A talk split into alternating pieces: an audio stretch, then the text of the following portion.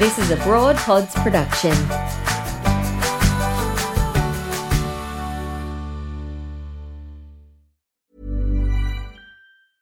I'm Sandra, and I'm just the professional your small business was looking for. But you didn't hire me because you didn't use LinkedIn jobs. LinkedIn has professionals you can't find anywhere else, including those who aren't actively looking for a new job but might be open to the perfect role, like me.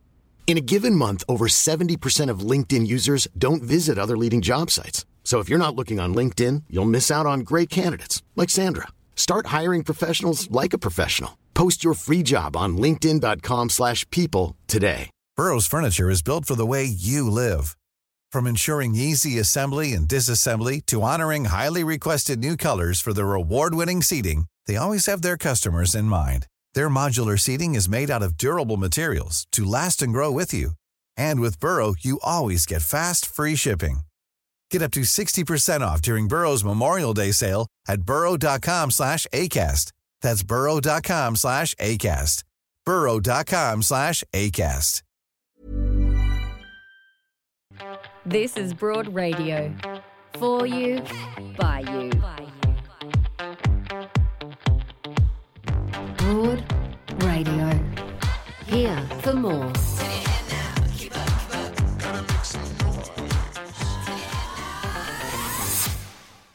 Hello and welcome to Broad Radio. I'm Jo Stanley, and my co-host today is the wonderful Bianca Chatfield. Hi there, B. Bianca there.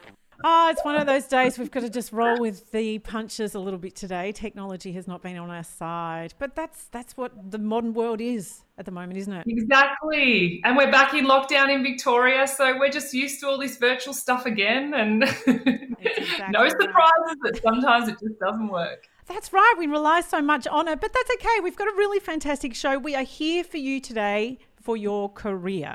So we're going to be joined by the co-founder of a new line of high vis maternity wear, Kim O'Leary. I just love that story because she's keeping women in the workplace longer, which is a fantastic thing. Uh, Marina Go, who is the chair of Super Netball, Com- she sorry, she's the chair of the Super Netball Commission. Um, she's going to be joining us and she's going to tell us what to do about those toxic blocks that we have in our lives and how to get rid of them so that we can reach our full potential. And while we're on it, if you are wanting to reboot your career, we're going to be joined by career strategist Kelly McGowan, who's going to help us out with some tips on how to land that next big job. Now, be a couple of news headlines before we start today. Um, well, actually, I wanted to start with a news headline, and that is that yesterday, the Duke and Duchess of Sussex, Harry and Meghan, announced that they are expecting their second child, which is absolutely lovely. I'm very happy for them. Oh, and a very Notting Hill like photo, wasn't it, that they put out there to the world? oh, it's a gorgeous photo and it's so romantic. But you know what? It really raised for me an issue that I have, and that is the languaging around pregnancy that's so often used in the media because it really kind of irritates me. I've got to tell you. Firstly, whenever you hear people say, they write in, um, you know, the media in magazines and you know now online, they always write that she was out flaunting her baby bump, right? Flaunting it. oh, I'm like, how do you flaunt? Like, really? she's literally left the house with her stomach attached to her. That's as far as it goes when it comes to flaunting. What is she?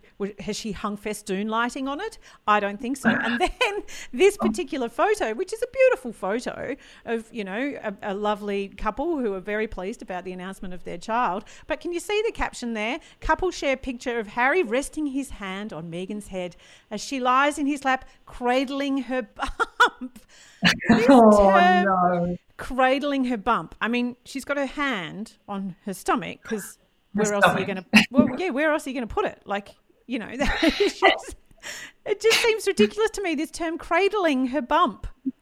I know. And, you know, I got really annoyed uh, yesterday when I was reading everything on Twitter about it that so many people really wanted to get into them for releasing a photo of it. But we all want to know. We, of course, we want to know that she's having another baby. And I cannot believe all the hatred around it and just the negativity. Um, So, yeah, it's Yeah. disappointing, isn't It it? is- It's such a beautiful moment. It is a beautiful moment, and she's not cradling her bump. She's got a hand on her stomach. I just the language around that always makes me feel like um, you know, they, they the narrative is that women and, and pregnant women somehow are elevated into this notion of being these super nurturing, super kind of mothering. And, and you know, that can happen, but most of the time you're exhausted, you've got swollen ankles, you're nauseous, and you're peeing all the time. You've got no time for cradling your bump or cradling your stomach. And let me tell you, when I yeah, you didn't do that with Willow in your tummy. No, I was. I'd spent no time cradling my tummy when I was pregnant, largely because most of the time my hands were full of cake. So there was no, there's no room Can't for quite cradling. do this and anyway, congratulations to Harry and Meghan. I'm very happy for them. Another piece of news that was in recent weeks, which I absolutely was, was thrilled to read, that Netball Australia has announced a five-year deal with Foxtel, um, which means a huge investment into the sport. Um, and in a moment, we're going to be speaking with Marina Go, who is the chair of the Super Netball Commission, to find out what this means for the sport and for fans of the sport. But B, of course, you are a commentator and you are a former Australian netballer yourself. So, can you explain to me why we seem not to have as many women's sport on TV as we get men's? You know, I think that's a constant frustration for those of us who love watching both men and women play the sports that we mm. love. And a little bit of insight too, in that we often hear whenever a sport, whether it be cricket or AFLW or netball, everyone always comes out and says, Oh my goodness, this is a landmark deal. We've never seen anything of its kind. And so you kind of get blurred in all of that jargon, really. And the thing that's the difference between men's sport and female sport is that the men's broadcast deals for NRL, for AFL are often worth billions of dollars, millions and billions of dollars. Whereas the free to air networks have often just shown netball and cricket and AFLW, they show it, but they don't actually give any money to the sport to show it. And quite often, I know with netball that the broadcast deal would mean that netball would have to often pay for the whole production side of it yet they would give it the airtime. And so, you know, to get the sponsorship, you have to be on a commercial TV network to be able to show it and give the sponsor the airtime. And, you know, it's like this circle that goes on. And, and so, why Netball have come out and said this deal is different for them is because Foxtel are actually giving money back to the sport. They're actually investing money and have put their hand up. And I don't know how much it is. I would love to know, but I don't know that insight yet uh, but how much they're actually giving it. But it's the first time a broadcaster is actually putting money back into the sport, which is exciting. Um, but then we go, you know, well, actually, we'll talk to Marina Go about it because I think that's going to be fascinating to hear what she's got to say about Foxtel V9, which it's on at the moment. Yeah, but so the the point is though, it's about the audience. Obviously, they assume that the audience isn't there for female sport, which we know that it is. But um, if you're not p- helping that particular sport broadcast it, how can they actually put it on air? Yeah, that's exactly right. And so, what we need, I think, everybody who loves female sport, who wants to watch female sport, when it's on, watch it. Try and make sure you get your eyeballs on it, that you're on social media, that you're joining in the conversations about the sport, uh, because all of that really does add up now to show to all of these broadcasters how many people actually want to watch it. So I know a lot of us don't watch things in real time anymore. Sport, probably more so we watch live, but however you can interact with the sport that you love, make sure you try and do that. That is such great advice. If you love women's sport, you've got to invest in it yourself with your time and your support. I love it. Thanks, B. Well, yeah, let's get to Marina Go. She is going to join us after this.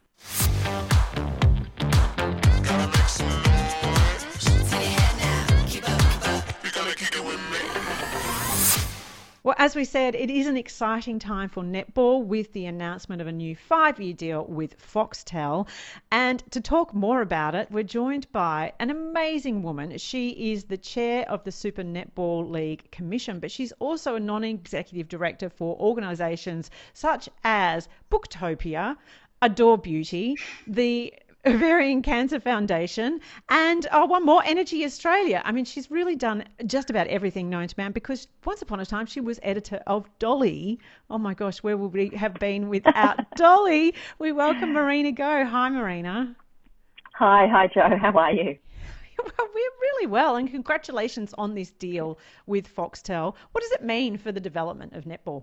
It's a it's an important development for netball and actually all of women's sport, I think, uh, because for the first time, uh, a broadcaster has invested, you know, real money in our sport. Um, and what it means is that if we can take that money and we can reinvest it in development of uh, of the league for certain. So so certainly, I mean, I, I chair the commission, so I'm very focused on the Super Netball League.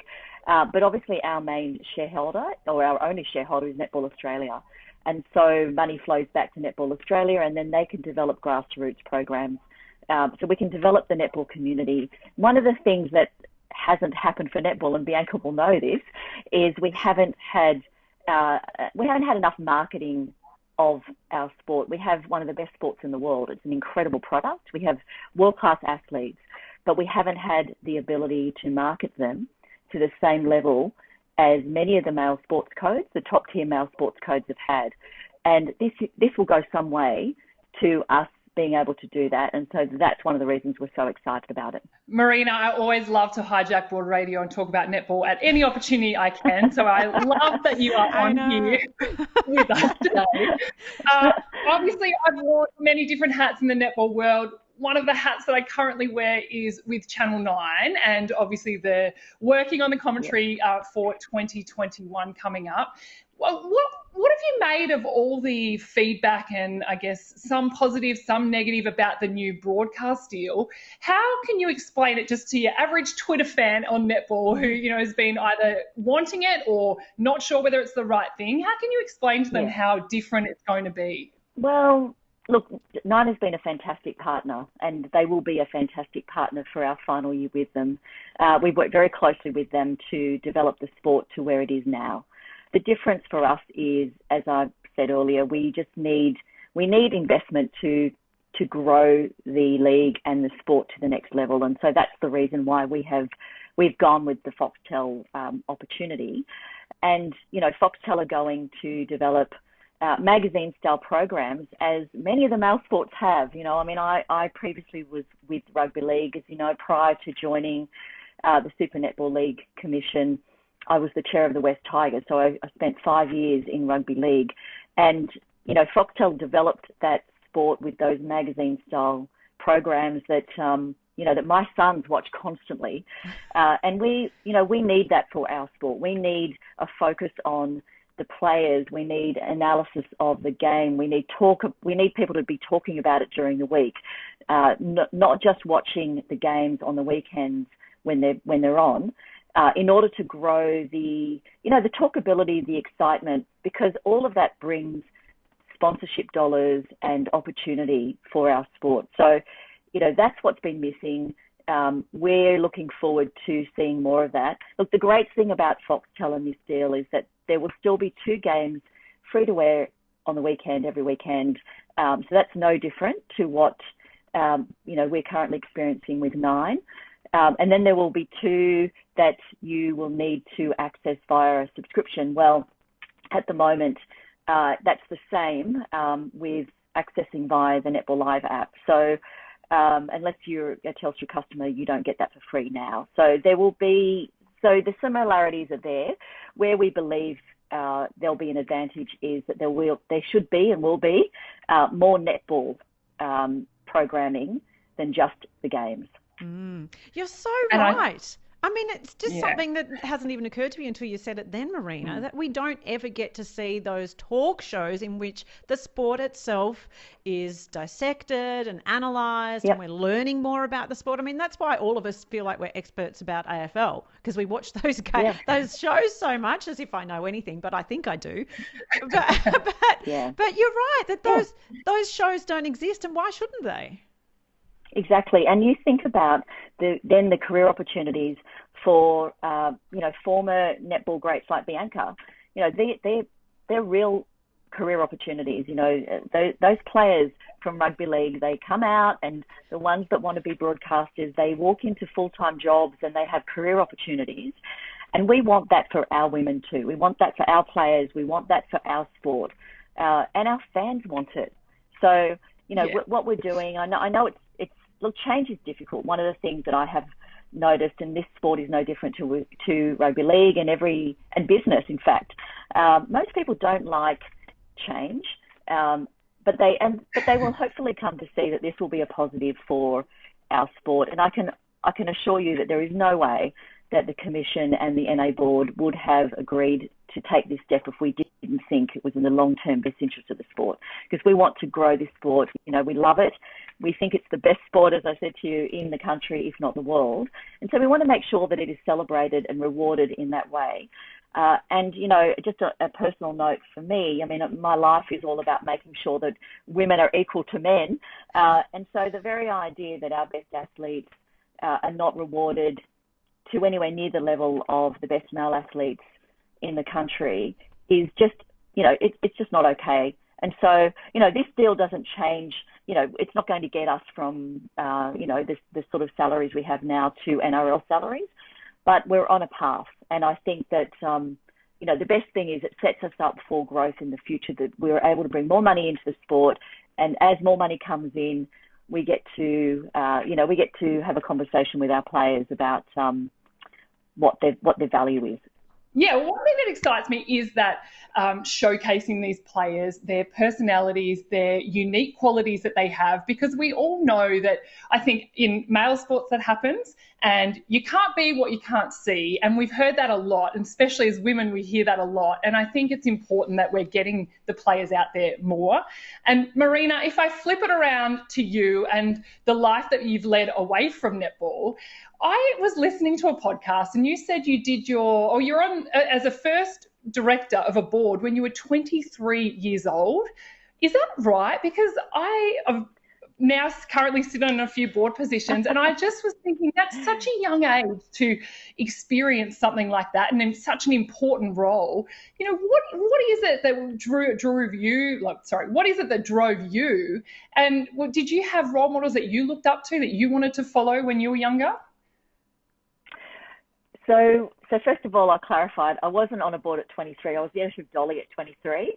Um, my first board role, I, I, I didn't sit on a board until I was in my, I think I was 39. So don't, so you know, I'll manage, I'll manage your. Uh, You've got time, Bianca. About, you know, needing to hurry up. Yeah. but but 23, I was the editor of Dolly, so that was my first. That was my first management position was, you know, running a team and having to be responsible for uh, an organisation's P&L because I had to. I had to suddenly found myself in charge of a budget, and I was previously, you know, a journalist. Um, but having that experience of, uh, you know, making sure that my magazine was profitable made me very interested in the business side. Uh, and then I went off and did an MBA, and um, and then and then decided that I was interested in uh, changing hopefully changing the opportunities for women um, to lead organisations, both at a you know executive CEO level, but also on boards. Uh, which is why I eventually decided I wanted to sit on boards because I know that the you know the decisions come from the board. So the way that organisations view uh, you know gender equality and diversity, uh, you know the culture the culture the tone is set at the top, and um, and I'm a person who likes to, uh, you know, put your money where your mouth is and make things happen. So uh, that's that's why I've pursued a board career, and I and I really love it. Well, we need women in the boardroom much more yeah. than we currently do. So I encourage anybody who might have the ambition for this to get out there, get trained, volunteer, really take some risks and push yourself into that space because we need you. We really do. And one of the things that I notice when I look at your life on the page, Marina, is the great ambition that you have. Which, you know, ambition is something that not many women are encouraged to have. Like it's it's often a mm. quality that is really um, discouraged in women, and we tend to get a lot of resistance if we're too ambitious. Have you been met with any kind of uh, negative feedback with regards to your ambition in your life? Oh, yes. Oh, yes, certainly. I mean, you know, when I was in the media, I spent my entire career in the media. And the at the very top of most media organisations uh, is, you know, it's a boys' club, as you would know, Jo. Mm. And uh, and so, you know, ambitious women are are not necessarily encouraged and um, and and are very often blocked. And so I definitely experienced that.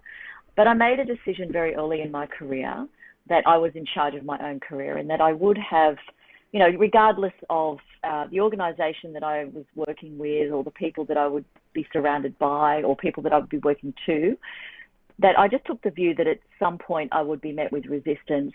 Uh, not everybody would would have my best interest at heart, but it was still up to me to to do something about that. And so, if I found myself blocked, then I didn't I didn't stay. You know, I I, I would pursue an opportunity where I felt that I would be uh, given an opportunity, or that my ambitions would be celebrated and rewarded. Uh, and that's how I've built my career. So um, I, I, speak at a lot of women's events, and and the way that I char- really the way that I characterize my career is I speak about it as if it's a business. So if you consider your career as a business, and in the business context, if you are blocked in any way or you met you you know an opportunity it looks like it's not going to be fruitful. You don't hang around and be bloody minded about it. You don't sit there and think okay well i'm just going to i'm just going to do this anyway even if there are no customers. You then pivot. And so that's what i've done with my career. I've just gone okay you know this organization doesn't value my skills and abilities. I back myself. I'm going to go over there where my skills and abilities will be celebrated and rewarded um, and so I have, you know, I've moved around to ensure that I could progress up, and mm. and it's been the right strategy for me. Um, but you do have to back yourself, right? You have to believe yeah. that you are worthwhile. You have values, and and you know, every woman that I've ever met does. It's just that not every woman has been led to believe she does. Mm. So the way to feel really confident about your capabilities is to surround yourself with people who do have your back. Uh, sometimes they might be family, they might be girlfriends, they might be work colleagues, uh, but you have to make sure that you listen just to them, you know, so that you don't lose confidence. Um, but yeah, look, we've all we have all worked with people who have spent their time trying to erode our confidence, mm. and that's a toxic situation that can actually destroy your career. So you've got to get out of it. Mm. And but it's up to you to to get out of it because they're not going to change. Um, and I've stopped believing that um, that those toxic people are going to be removed. You know, you sit there thinking someone will notice that they're actually really bad yeah, for business. Absolutely. But you can't. Yeah, but in the time that it takes for them to notice, years pass, your career is stifled, your your confidence is eroded. So don't let it happen. You know, you, you yeah, I love that approach move so on and out. because yeah, often we just say, just persist, just persist. Like your good yeah. work will show through in the end. But you're right, the time that it does often waste when, you know, there are people stopping you or there are big hurdles in the way that you can't seem to break down. I that's the first time I've heard someone just own it and say, you know what, sometimes it's not worth it just hanging around in that environment. Get yourself out, go where you know you can absolutely believe in yourself and offer the best that you possibly can. So I absolutely love that, Marina. Mm. Good one. I'm going to save that yeah. one. Yeah. Good, good, and yes. you know, and use it, and then share it with as many women as you can. Um, so everyone who's ever been one of my mentees, and I mentor a lot of women and have done over the years, are all on that path because that's I've consistently given that as as my advice, and it's the number one uh, piece of advice that I think could really make a difference to women and the careers that they choose to have. Yeah, I really love it too. Um, I can't let you go, Marina, without acknowledging that uh, Dolly, and specifically Dolly Doctor, was absolutely critical to me as a teenager. Uh, I'm sure that you hear that all the time from women of our generation.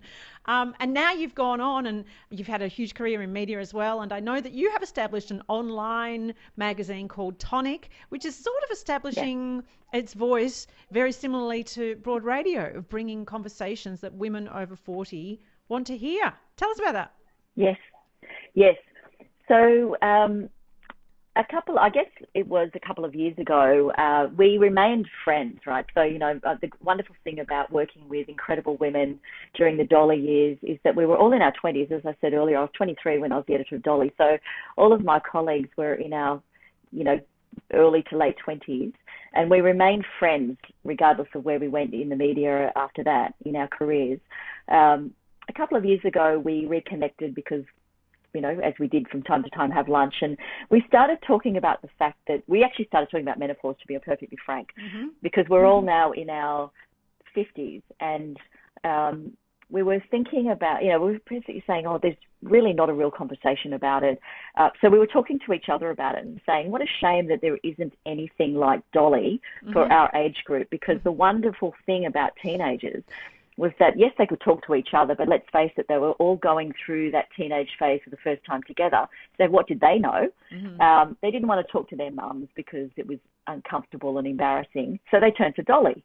And so we have the same situation. We have, we, none of us know. We're all novices. We're first time, you know, menopausal women. What do we know? Um, and so we, you know, we realised that we had similar issues. Uh, we were trying to help each other, stumbling, not really understanding. And so we decided that what we could do was start a conversation where we could share experiences because you learn through sharing other people's experiences. And the one thing that we do know is that very, very rarely do two women have the same experience. There's so many different ways that a woman can go through this, what I call the prime of our life, because because we are, you know, we are smarter than we've ever been. We're more successful than we've ever been. We've got more money than we've ever had, you know, because your life builds. Um, and so we suddenly have all of this knowledge, but we are lost when it comes to uh, this particular I guess, hormonal period of our life. So we we wanted to create an opportunity where we could help each other and help other women. But also, the one thing that's missing, as you know, because you're you're establishing, you know, this for broad radio for the same reason, which I love, is that you get the opportunity to elevate, highlight. Uh, women over 50 who otherwise become invisible. Mm-hmm. So, one of the things that was told to me, I remember when I was 30 and I was working with a woman who was 50 back in the early days of my media career. And she said to me one day, You wait till you turn 50, women become invisible at 50. And I thought, I was so horrified by that thought. I thought, I can't imagine. And that, and now, of course, as I'm that age, there are a lot of women who say that, um, and it's because people, you know, if you look at you look at the media, that you know there are a lot of young faces primarily. Women have to be young. You know, we know that on on broadcast uh, television. We know that women have to be young, men can be older women are not allowed to age. And so this is a, an opportunity for us to highlight the incredible women who are, we say over 45, who are in this mm. period of their lives, who, who, who have got a lot to offer their communities uh, in, in many different ways. And so that's one of the, that's one of our prime objectives with Tonic is to actually, you know, highlight the, the many skills, talents, contributions mm.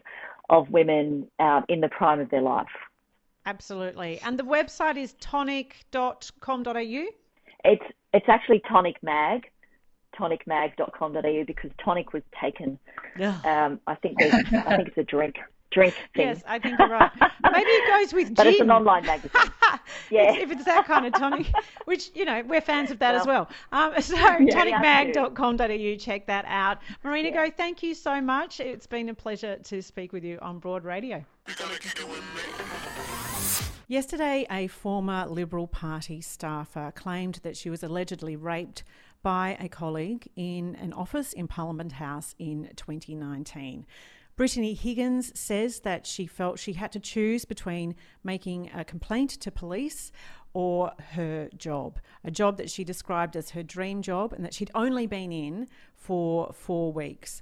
On this day on Broad Radio, on this show, we are not going to be exploring those allegations any further, nor are we going to be speaking about the issue of sexual assault in the workplace today, although we definitely will be talking about that in subsequent episodes. But what we did want to say is that we support you, Brittany Higgins. We know that frequently people who wish to make complaints to the police about assault are discouraged by employers, by family members, by colleagues. We know that victim survivors of rape and assault are frequently silenced. And so we wanted to acknowledge Brittany Higgins' extraordinary courage in speaking out. We wanted to let her know that we support you and that we support all victim survivors of rape and sexual assault. We wanted you to know that we hear you.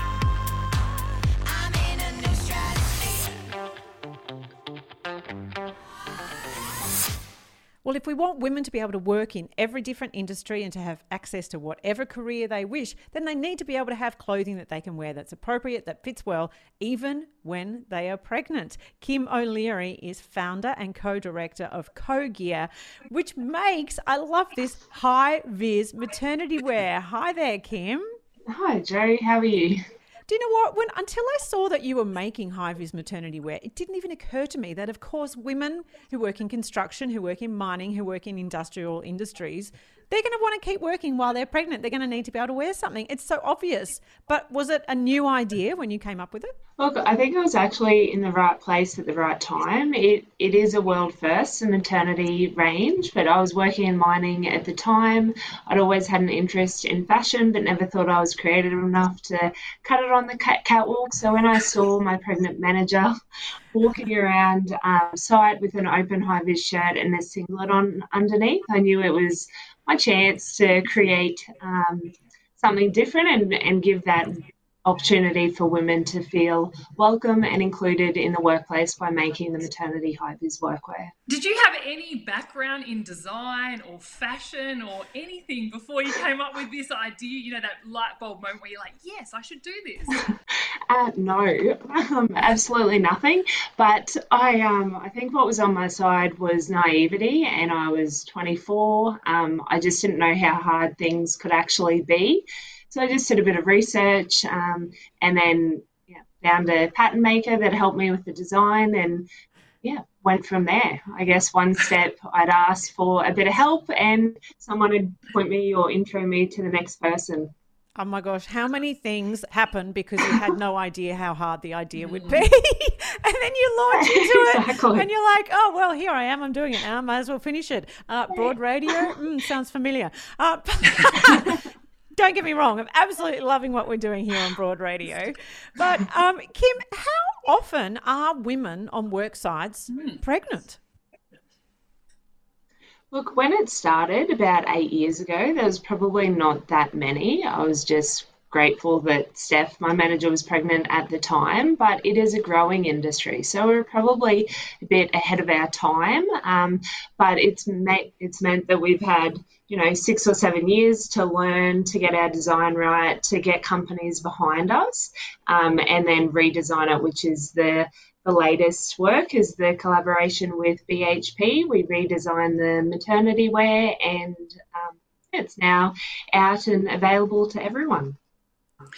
I love my high vis. I have gotten around it on the work site many times, especially doing a reality TV show. We had to wear it. But even just the normal high vis gear for women, I never felt comfortable in it. I always felt like it wasn't really made to be comfortable for women. So, you know, what have you done and what have you included in the products to not only be great for women, but also great for pregnant women when they're out there working? Yeah, absolutely. I think what's different and special about CoGear is that we listen to our customers. So I myself has worked on a mine site. I've got a lot of friends in the industry, so we're constantly going back out and asking what people want. Um, our latest um, design, our Allison cargo pants. Um, They've proved to be a real hit. They go from size 4 to size 26. We've got an invisible waistband that looks like tailored, but it feels like elastic. So if you're sitting in a truck for a 12 hour shift, you want your pants to be comfortable. So that's how we've taken. Um, I guess a bit of a different approach. Our product development can be anywhere from six to 18 months, um, and it's about incorporating the feedback. We held um, have held focus sessions um, in central Queensland and the Pilbara before, and it's just about giving those women that are actually working on those minds. You know, it's not a trivial thing to think about clothing. I know that in many instances, women and girls choose not to do something because they don't like what they have to wear. It's one of the reasons why girls leave sport. You would know that, B. Mm-hmm. That, you know, absolutely. Schoolgirls stop playing sport because they feel uncomfortable in the clothes they have to wear those funny little skirts. And I know that in certain industries, you know, women women find themselves choosing not to take a job because they feel uncomfortable in what, what they're wearing. So it's a really important thing you're doing, Kim. Are you aware that you're kind of shifting a culture? Mm. Yeah, I guess I've never really thought about it scale, Jo. That's quite the compliment. Thank you. But I guess when there's companies out there like BHP that have made the commitment um, by 2025, they'll have 50% male employees, 50% women employees, and they're really getting behind what are the things that they can change or do differently to attract more women into the industry. Um, and they've been a massive supporter of Kogia and what we're through. So I think the companies now, or the leading companies, are recognizing how important um, things like workwear have become. And now we just need to get the other companies um, sort of on that same trail as well. Like providing clothing that fits. It's a tangible outcome that you can touch and feel, and it and it makes women feel like they are wanted in that industry. Oh my god! Now, when you talk about high vis, sorry, I just want to know this because when I was having to wear it, I thought, you know, why aren't there more like high vis pink colors? And you know, it was all about just the yellows and the oranges. Have you found some cool colors that you've added to the collection? Yeah, that's a good question. At the moment, we're sticking to the orange and yellow because that's what's in the illumini- illuminicity factors. So that's um, how that's you get a garment through Australian standards. Yeah, so there are pinks and blues out there, and they are a bit brighter, but they're not actually in compliance with the standards. So there are a couple of mining companies that do allow the pink, especially in the Pilbara, because they've done a risk assessment and said, well, actually, with our um, orange coloured dirt up there, and the pink, in fact, stands out more than the orange oh, does. So there are some sites that do allow it, but you've just got to be really careful. Um, yeah, knowing what the standards are and that you've got your safety um, boxes checked because they are important. Well, very good to know. I, it's, it's so interesting. And uh, Kim, congratulations. I just think it's an amazing thing that you're doing. And uh, look, to be honest, I'd be happy for an invisible elastic waistband myself many times. I'm a long past being pregnant. Me too. I, I just think it's fantastic, though, what you're doing as far as accessibility for all women at all different stages of their life in all different industries. So, congratulations. Thank you.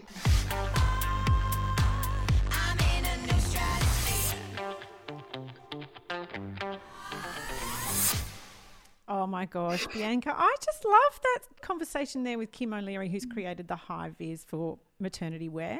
I know. How's me saying, why can't we have more pink? And I'm like, oh, there's actually a scientific reason why.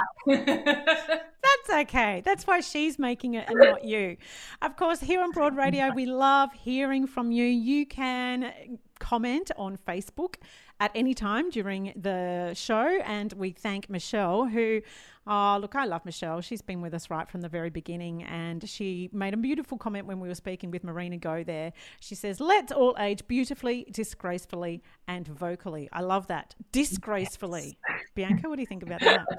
so good. I love it. Just be whoever you want to be. I love that. And feel however you want to feel. Uh, so refreshing. Yeah, so great. And of course, uh, if you are watching us on Facebook at the moment, why don't you chuck us a like or a follow uh, so that you never miss a show? If you are watching on YouTube, like and subscribe. We would love that because, again, you're never going to miss a show that way. And please do share your comments. We love that. And the other great thing is we do have a phone number 1300 8 Broad.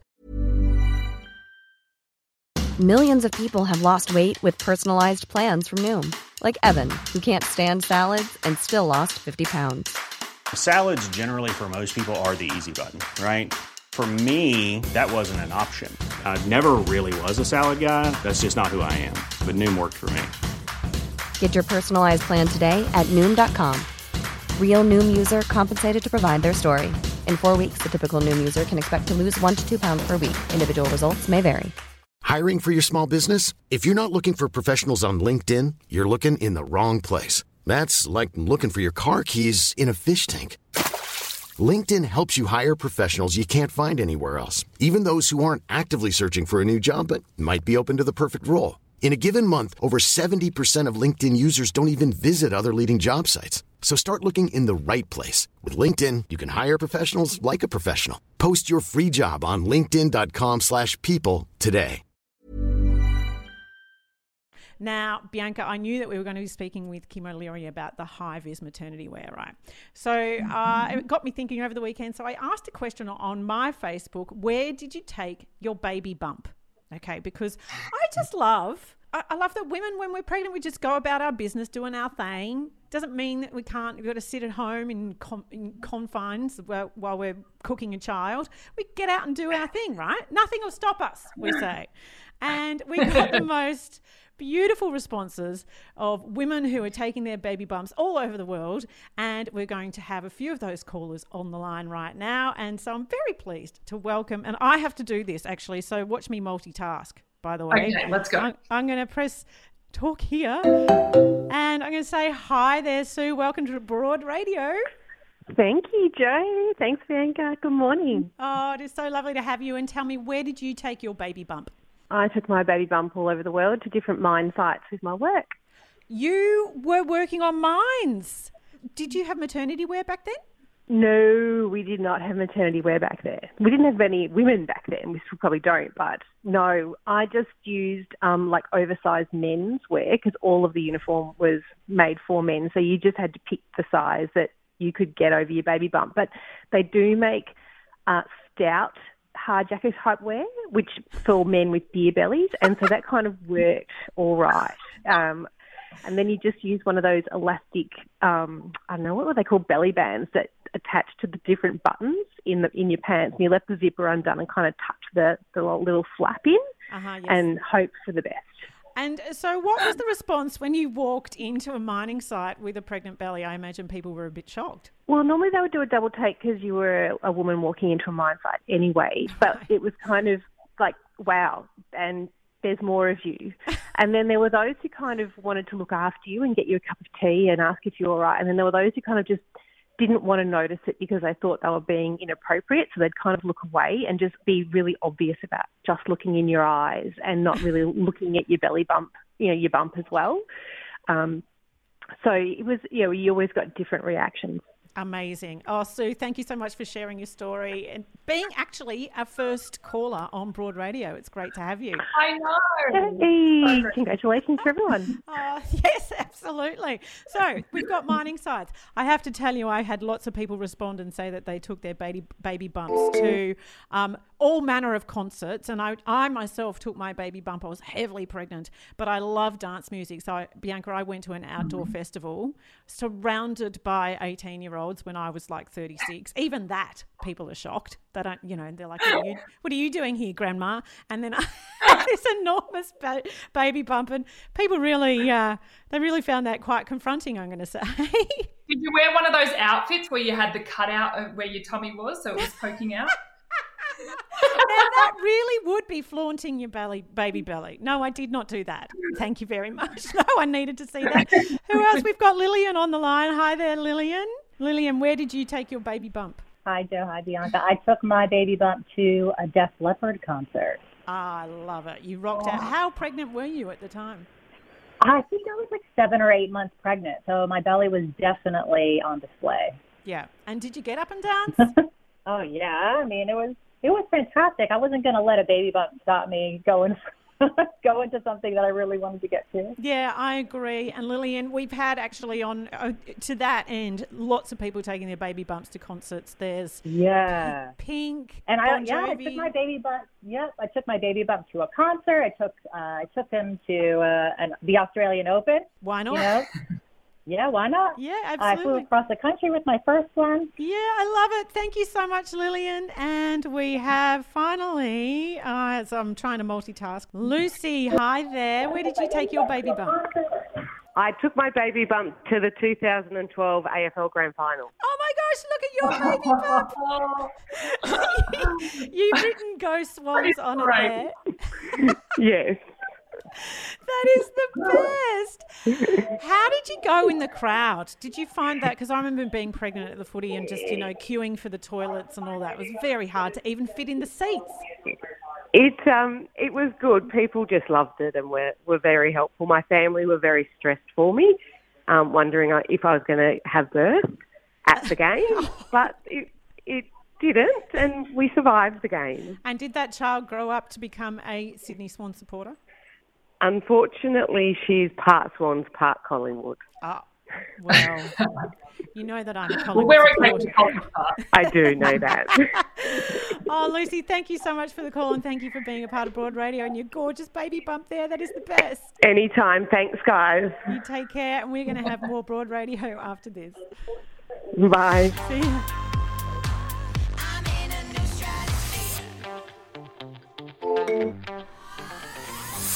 Well, our exploration of ways to get women working in fields that they love continues with our next guest. She is a career strategist and the author of the book Busy Woman's Guide to Salary Negotiation. Her name's Kelly Magowan, and she joins us on the phone because, Kelly, your internet was just not behaving this morning. It certainly wasn't, Jo. Um, but thank goodness that the phone works. Absolutely, we always can go fall back onto phones. Now, Kelly, I have read that research shows us that women are more likely to have found themselves out of work during the pandemic than men, and also that uh, women are at ages 40 plus, 50 plus, finding themselves feeling like they're disenchanted with their careers or often underemployed or even unemployed. And so we're needing new jobs and sometimes we're hoping for our career shift into a dream job. Is this what you're witnessing? Is this how you're experiencing women in your line of work? Uh, yeah, there's definitely an increase in women wanting to um, change careers, in particular at midlife, um, and I think that's been exacerbated by the pandemic. So there's often a natural um, desire, I think, once you hit sort of 35 to 55, generally considered midlife. It's quite extended these days. Yes. Um, because yeah, I guess, you know, 40 is the new 30, etc. Um, but a lot of people, yes, I, that I know personally and through my coaching work, uh, do want to, you know, think about that next stage of their career and how they want it to look. And their career to date might have been satisfactory or it might have been done to enable them to raise children and, and so on, but it wasn't their passion. So you do find a lot of people think, well, how do I want to spend this next half of my career doing what I'm really, you know, passionate about? Um, and so people have been making, I think, you've got two camps really of the pandemic. People who are fearful and just staying put um, because there's just so much uncertainty out there. And then you have others that are thinking, well, life's short. It's sort of now or never. This is the perfect time. You know, this is forcing me to make some changes I've wanted to make for a while. Um, so they are exploring setting up a business, um, working. You know, a lot of people are looking at further education. Um, a lot of people are starting to also use services, online services, where you can sell your expertise, whether it's like an Airtasker or an Expert 360. Um, so the beauty is there's so many more ways we can have a rewarding career these days. And Kelly, is the old traditional way of look up online and find a job and put your resume in is is that old school now? Is there a new way to go about it? It's a great question because things have changed so much um, in the last few years, and I'd suggest that unless you're looking to do the same or a similar job, I wouldn't be relying too much on job ads and recruitment agencies because they're really there and designed to find someone who's a like for like. They're looking to match your expertise with that specific job ad. Um, also, increasingly, particularly for professional roles, um, LinkedIn's being used a lot, and people are actually being approached by recruiters and HR practitioners and so on directly on LinkedIn. So there's less and less inclination to put the professional job ads up. There's more um, recruiters looking to source and approach people via LinkedIn. So, and if you're looking to change careers or, you know, sort of pivot or move into a different industry and do something a bit different, your best chance is to actually leverage your networks. I feel like that is a massive a massive ask. I'm a natural introvert and I really struggle with pushing myself into environments where I might not know people. What's your best advice for someone who knows that networking is important, but they just don't even Yeah. know how to go about it? Um, so I always use the guise of what you know. How do you perceive or interpret networking? And often people's interpretation of it is uh, the word, I guess, conjures up negative um, thoughts. Whereas I actually suggest you put it in a different context. And networking is actually asking for help or helping others. So mm. often, you know, we are helping people all the time, whether it's friends, families, colleagues, or you should look at that, that'd be great for you, etc., etc. And really, that's what networking is. So, what I'd say is don't network unless you're clear about the kind of help you want. So, there's no point networking and saying, look, I just need a job, because that's a very big ask to put on somebody. However, you know, networking, I'd start with friends and family and people you know, of course, start in your comfort zone, um, talking about what you're thinking you'd like to be doing and what, what do they suggest or is there anyone you, they could recommend or introduce you to. So start with someone friendly that you know. And then as you build up confidence, and people invariably do as they get into this process, they actually really find it quite enjoyable once they're into it, whether you're an introvert or an extrovert um, because you learn so much about yourself, the opportunities are out there, and ultimately you'll land, land in a better place. I have to say that I found, even with broad radio, I was not a friend of LinkedIn to begin with, but I knew that that's where people kind of play and that you can very easily approach people you've never met before uh, because it's yes. sort of the environment for that, isn't it? It's kind of the protocol. people know that that's what happens on LinkedIn. And then as soon as I started reaching out and asking people questions, they were very happy to help because, you know, it's kind of flattering in a way. It is. And most people are, you know, good by nature and do want to help. Um, and people are quite surprised by that too. Often we, that, I guess we create that fear of rejection if we do reach out. But look, nine times out of ten, people will actually be really helpful. And if they can't help you, they'll refer you somewhere else or just say, look, sorry, I can't help. Like, very rarely will you encounter someone who's, you know, going to crush you. they, they generally will be. Thankfully. they generally, no, you, honestly, most people, it's surprising how much they want to help. But the key is how how you frame the help that you need. Um, and if you put too much on people, they will ignore it because they don't know how to deal with it. Whereas if it's just like, look, I see you're connected to whoever, uh, would you be happy to introduce me? Or I've got a question. Or um, people will will really be helpful. So often we have these mental blockers around networking and um, reaching out, which are generally unfounded if you approach it in a professional and respectful way. So, what's your top one or two pieces of advice if I'm looking for a job? Okay, so I'd say the number one thing is most people will say, you know, I'm unhappy at work, and you know, three quarters of the working population isn't particularly happy with what they're doing. But a lot of them don't know what would make them happy. Mm. So you have to be clear on what you want to be doing when it comes to work. There's no point reaching out for help if you've got no idea about who you are and what you want to be doing. Okay, so clarity of the kind of jobs or career path you're focused on is number one, because otherwise people won't help you because they can't help you. Um, and the second one, which you've raised, Jo, is get comfortable asking for help, reaching out, gathering information, creating opportunities um, for yourself to find new employment. Um, you kind of have to own the process. Uh, and once you get into it, as I said, most people actually really enjoy it. Um, so it's just getting those two things. First of all, the clarity of you know what you want to be doing, and then getting comfortable with networking, and then the process. You know, it'll it'll have its ups and downs, but generally speaking, most people will end up in a much better place. I do have one quick question, though, around the downs, because of course there's that emotional side to it and that real knock to your self esteem the longer it goes on. Have you got any advice around that? Yeah, and so it's being realistic about how long it's going to take and being prepared, like you said, for those those knockdowns because um, you're going to hit some dead ends, and you know you apply for jobs or think you've got a chance with an opportunity, and it's like your dream job, and it won't happen.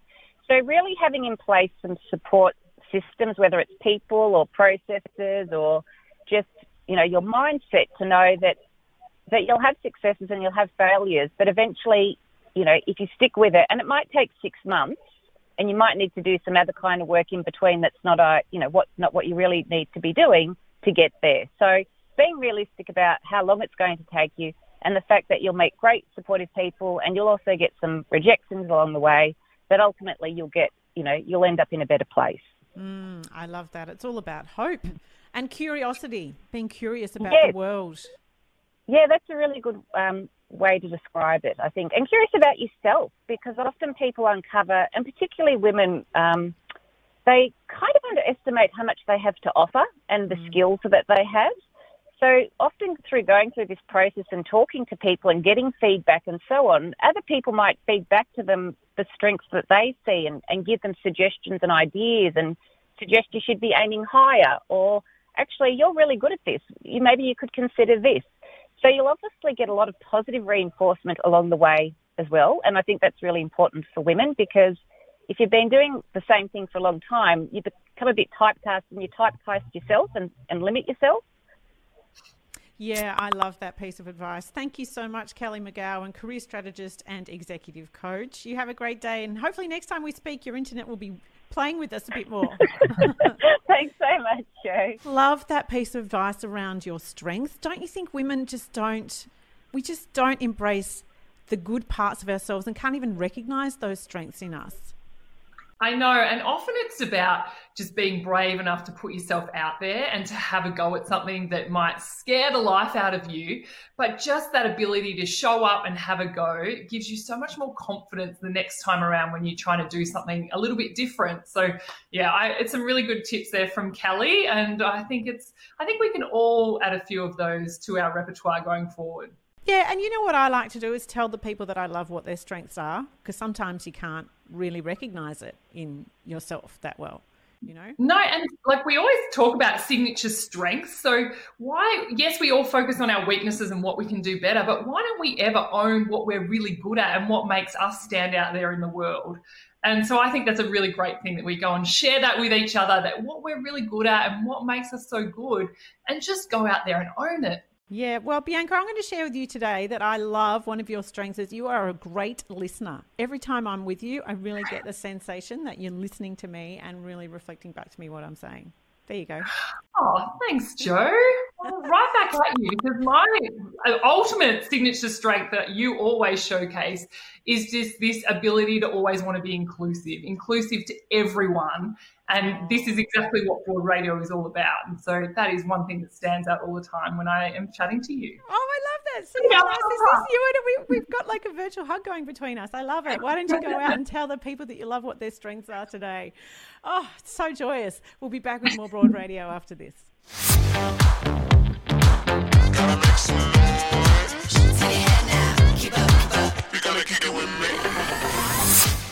Bianca, it has been such a lovely hour to spend with you. I have a few little things to share with you that are really exciting.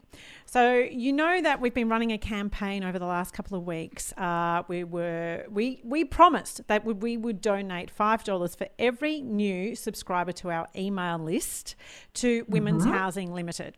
So Women's Housing Limited is our charity partner. They provide housing for women who would otherwise be facing homelessness, and so we are really happy to be working with them because we know that women are the fastest growing group of homeless people in Australia. And in actual fact B, we run a poll every week, a one question poll. And last week, our question was Do you feel secure in your housing? And this is really sad. I was really quite mm. surprised by the response that we received from our audience who answered the poll. 28% said, yeah, mostly they're feeling secure in their housing. 32% yes, yep, feel secure. But 40% said, no, I worry about this a lot. Wow. That is that is shocking, isn't it? And something that I don't think we learn enough about, and we certainly it's not out there, is it? That that's the information and how people are feeling about where they're actually living. Oh, that's really hard to listen to. it, it is hard, and and it's um, I think it's a really uncomfortable reality about our world mm. at the moment that so many people are not even sure that in six months, 12 months, five years from now, they're going to have secure housing. And it is a real problem for women, particularly over 55. So, hence, we're working with Women's Housing Limited as our foundation charity partner. We're thrilled to be working with them. Anyway, so we've been running this campaign, Bianca, super exciting to announce that we were donating $5 for every new subscriber to our email list. And we got a total of 102 new subscribers over the last two weeks. I know. So we're going to be donating $510 to Women's Housing Limited, um, which I'm really excited about. That's that's a really That is so cool. Great yeah. job to everyone for subscribing and great job to Broad Radio too. I love that. You're only in your startup um, kind of phase, but it is awesome to know giving back and how much, how great that makes all of us feel to be part of it too. Yeah, well, I mean, it won't be the only time that we raise money for Women's Housing Limited this year. There'll be many other opportunities for us to add to that total, but we're really thrilled to be doing that on behalf of all of those people who subscribed. And let me tell you, I don't take that lightly because all of us have inboxes jam packed with subscribers, subscriptions, emails that just come at us all day, every day. Mm-hmm. So I really appreciate that people are willing to allow us into their inbox. That's a pretty big thing because I mean, how many how many emails do you get a day that are apparent subscriptions that you've uh, you don't even remember subscribing to?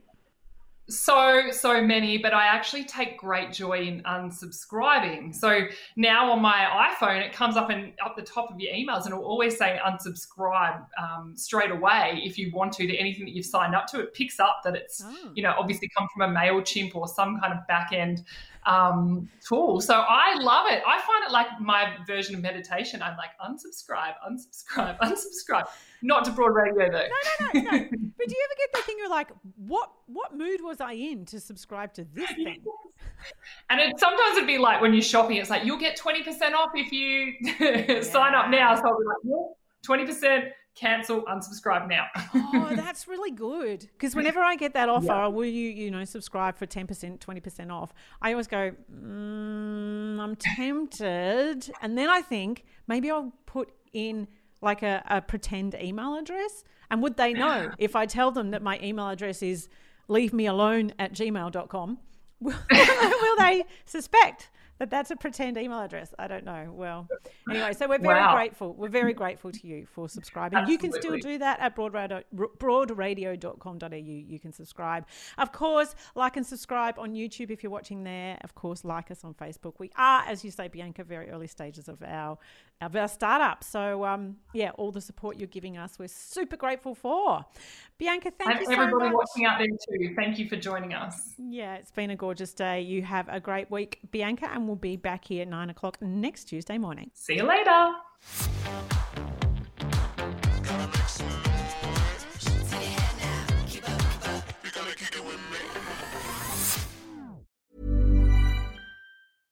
Flexibility is great. That's why there's yoga. Flexibility for your insurance coverage is great too. That's why there's United Healthcare Insurance Plans. Underwritten by Golden Rule Insurance Company, United Healthcare Insurance Plans offer flexible, budget friendly coverage for medical, vision, dental, and more. One of these plans may be right for you if you're, say, between jobs, coming off your parents' plan, turning a side hustle into a full hustle, or even missed open enrollment. Want more flexibility? Find out more about United Healthcare Insurance Plans at uh1.com. Planning for your next trip? Elevate your travel style with Quince. Quince has all the jet setting essentials you'll want for your next getaway, like European linen, premium luggage options, buttery soft Italian leather bags, and so much more. And it's all priced at 50 to 80% less than similar brands. Plus, Quince only works with factories that use safe and ethical manufacturing practices. Pack your bags with high-quality essentials you'll be wearing for vacations to come with Quince. Go to quince.com slash trip for free shipping and 365-day returns.